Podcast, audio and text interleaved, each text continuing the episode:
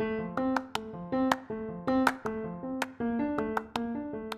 my name is Dr. Mark Alain Dery, and I'm an infectious diseases specialist in New Orleans. Hi, my name is Doc Griggs, and I'm a community medicine doctor and health literacy expert. This is the Noise Filter Podcast, where an infectious diseases physician, That's me, and a health literacy and communications expert. that's me, talk about what you need to know about COVID 19. You can find more information about this show and our other daily live updates and Q&A show at noisefiltershow.com. So let's get started.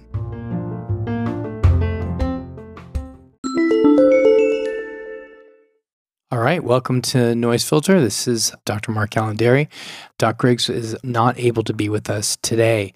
So, this is one of my favorite segments uh, in which I get to review some of the interesting public health research that has come out in the past week. So, let's go ahead and get started. Okay, so now let's talk about super spreading events. As you know, as a public health professional, we try to decrease the likelihood of these as much as possible. But one thing that we are seeing is that political rallies as we have seen from about June to as recently as October, uh, right before the election, there were a number of political rallies that were happening. And the political rallies that were looked at in this study were not the ones that were done in cars where people were socially distanced. These were the political rallies that were done where there was large groups of people that did not observe social distancing and that did not wear masks. So we're looking at those political rallies in particular. And the question the authors asked is that did those political rallies lead to an increase in COVID 19? And what they did is they studied 18 rallies that were held between June and September, and they compared those to 18 comparable counties where rallies were not held. And what they found was that where there was a community that had a rally, there was an increase of more than 250 cases per 100,000 residents. That number by itself may not mean a lot to you, but that's a lot of cases. That is a large number of cases to to go up for a particular community. And what that did is it resulted in more than 30,000 confirmed cases of COVID-19 and likely led to more than 700 deaths. So let me just kind of summarize this for you. That political rallies that occurred during the months of June to September that occurred either indoors or uh, where there was lack of social distancing and there was a lack of masking resulted in more than 30,000 confirmed cases as well as 700 deaths. So we recognize that when we see these images of people that are all clustered together at a rally, what we have here is confirmation that these political rallies were super spreading events. And so let's move to the next study that also was a super spreading event that was also evaluated by the CDC. And this one is COVID 19 spread unchecked at indoor hockey game. So you see what I did there? unchecked indoor hockey game. Anyway, uh, I wish I could take the credit for that, but I can't. The question here was there was a hockey game that occurred in June of 2020 in Florida. Unfortunately, again, none of the players uh, wore masks either in the locker room or during the hour long game. And what they found as a result of this was that 14 of the 22 players later did test positive for COVID 19. And what they found was that the indoor space and close contact between players during the hockey game did increase the infection risk for players and created a potential for a super spreading event, especially with ongoing COVID 19 transmission that was happening. So, in this case, again, indoors, uh, hockey, which is a physical sport, and of course, people are getting close to one another either uh, on the benches or in the locker room or certainly on the ice when they are uh, checking one another. The other thing about this study that I, I, did go and look up was I remember that the NHL, National Hockey League, also had their finals much like the NBA did. And the NHL did theirs in a bubble as well. Now, we've talked about the NBA here many times about how great they did. But what I didn't realize is that the NHL also had a bubble. They were in their bubble for 65 days and they had almost 34,000 COVID 19 tests that were administered to club personnel and they had zero positive tests. So I just want to give kudos to not only the NBA, which we've done m- multiple times here on Noise Filter, but I do want to give some kudos to the NHL as well. And what we have seen is that it is possible to play professional sports if that bubble is respected.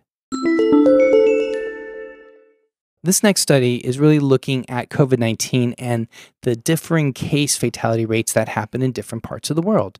So we know that, for example, like uh, let's say uh, Italy, which had case fatality rates of like 10%, or the UK of 7.1%, or Sweden 6%.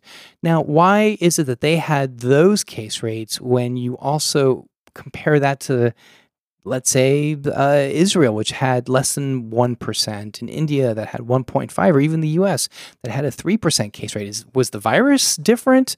What accounts for the difference uh, here? And so, what these researchers did was they essentially analyzed data from 20 most severely affected European countries and USA and Canada. And what they found, interestingly enough, I guess it's not really a surprise, but what they found was that the countries that had the highest case fatality rates were also countries that had older individuals. In other words, they had higher proportions of older individuals that lived within the country. So you had uh, higher rates of, of those that were older in Italy or, or the UK or Sweden. And that accounts for why there were these higher mortality rates in those countries. And what they also found was that higher case fatality rates were also associated with poor testing policies and rates.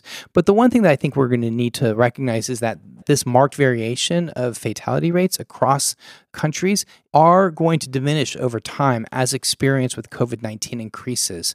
And so we'll be able to test this hypothesis if we do see a leveling off of, of fatality rates. Uh, and so I, I, expect that to happen. Also, one of the things that the authors asked for was more standardized data among the countries. And so that this way we'll all be able to share with one another. And, and, and I think that's a, that's a fair request.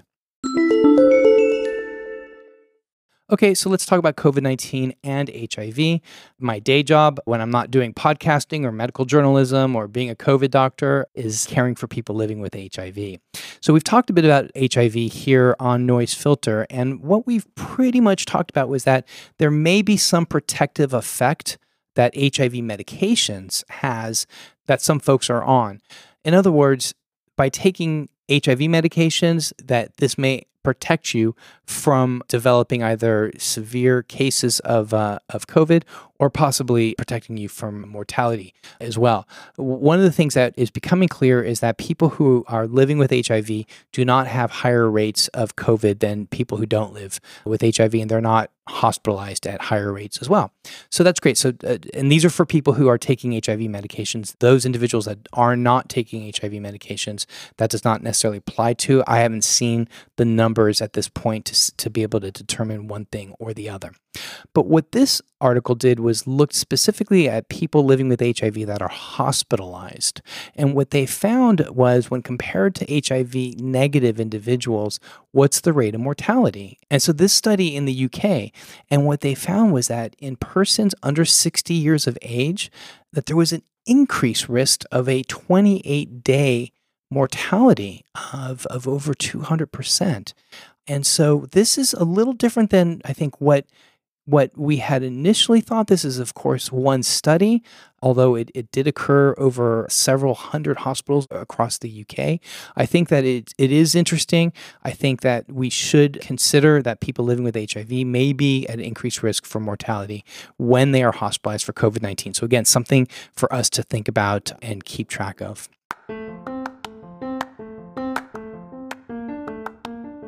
Thanks for listening to the Noise Filter Daily Podcast. Dr. Dery and I have a daily show at 4 p.m. Central Standard Time where we go into more detail on stories and answer your questions about COVID 19. You can find Doc Griggs at Doc Griggs1 on social media, and you can find me at Dr. Mark Alain Dery or at DRDERY. You can follow us at Noise Filter on Instagram, Noise Filter NOLA on Twitter, and for more information about us and the show, you can go to noisefiltershow.com. Hey, Doc Griggs, any last words? Remember, get checked, get fit, get moving. And remember to get some rest to boost your immune system. And, Doc? Protect yourself and others by staying home, and please wear masks when you go outside. Remember, health is a human right.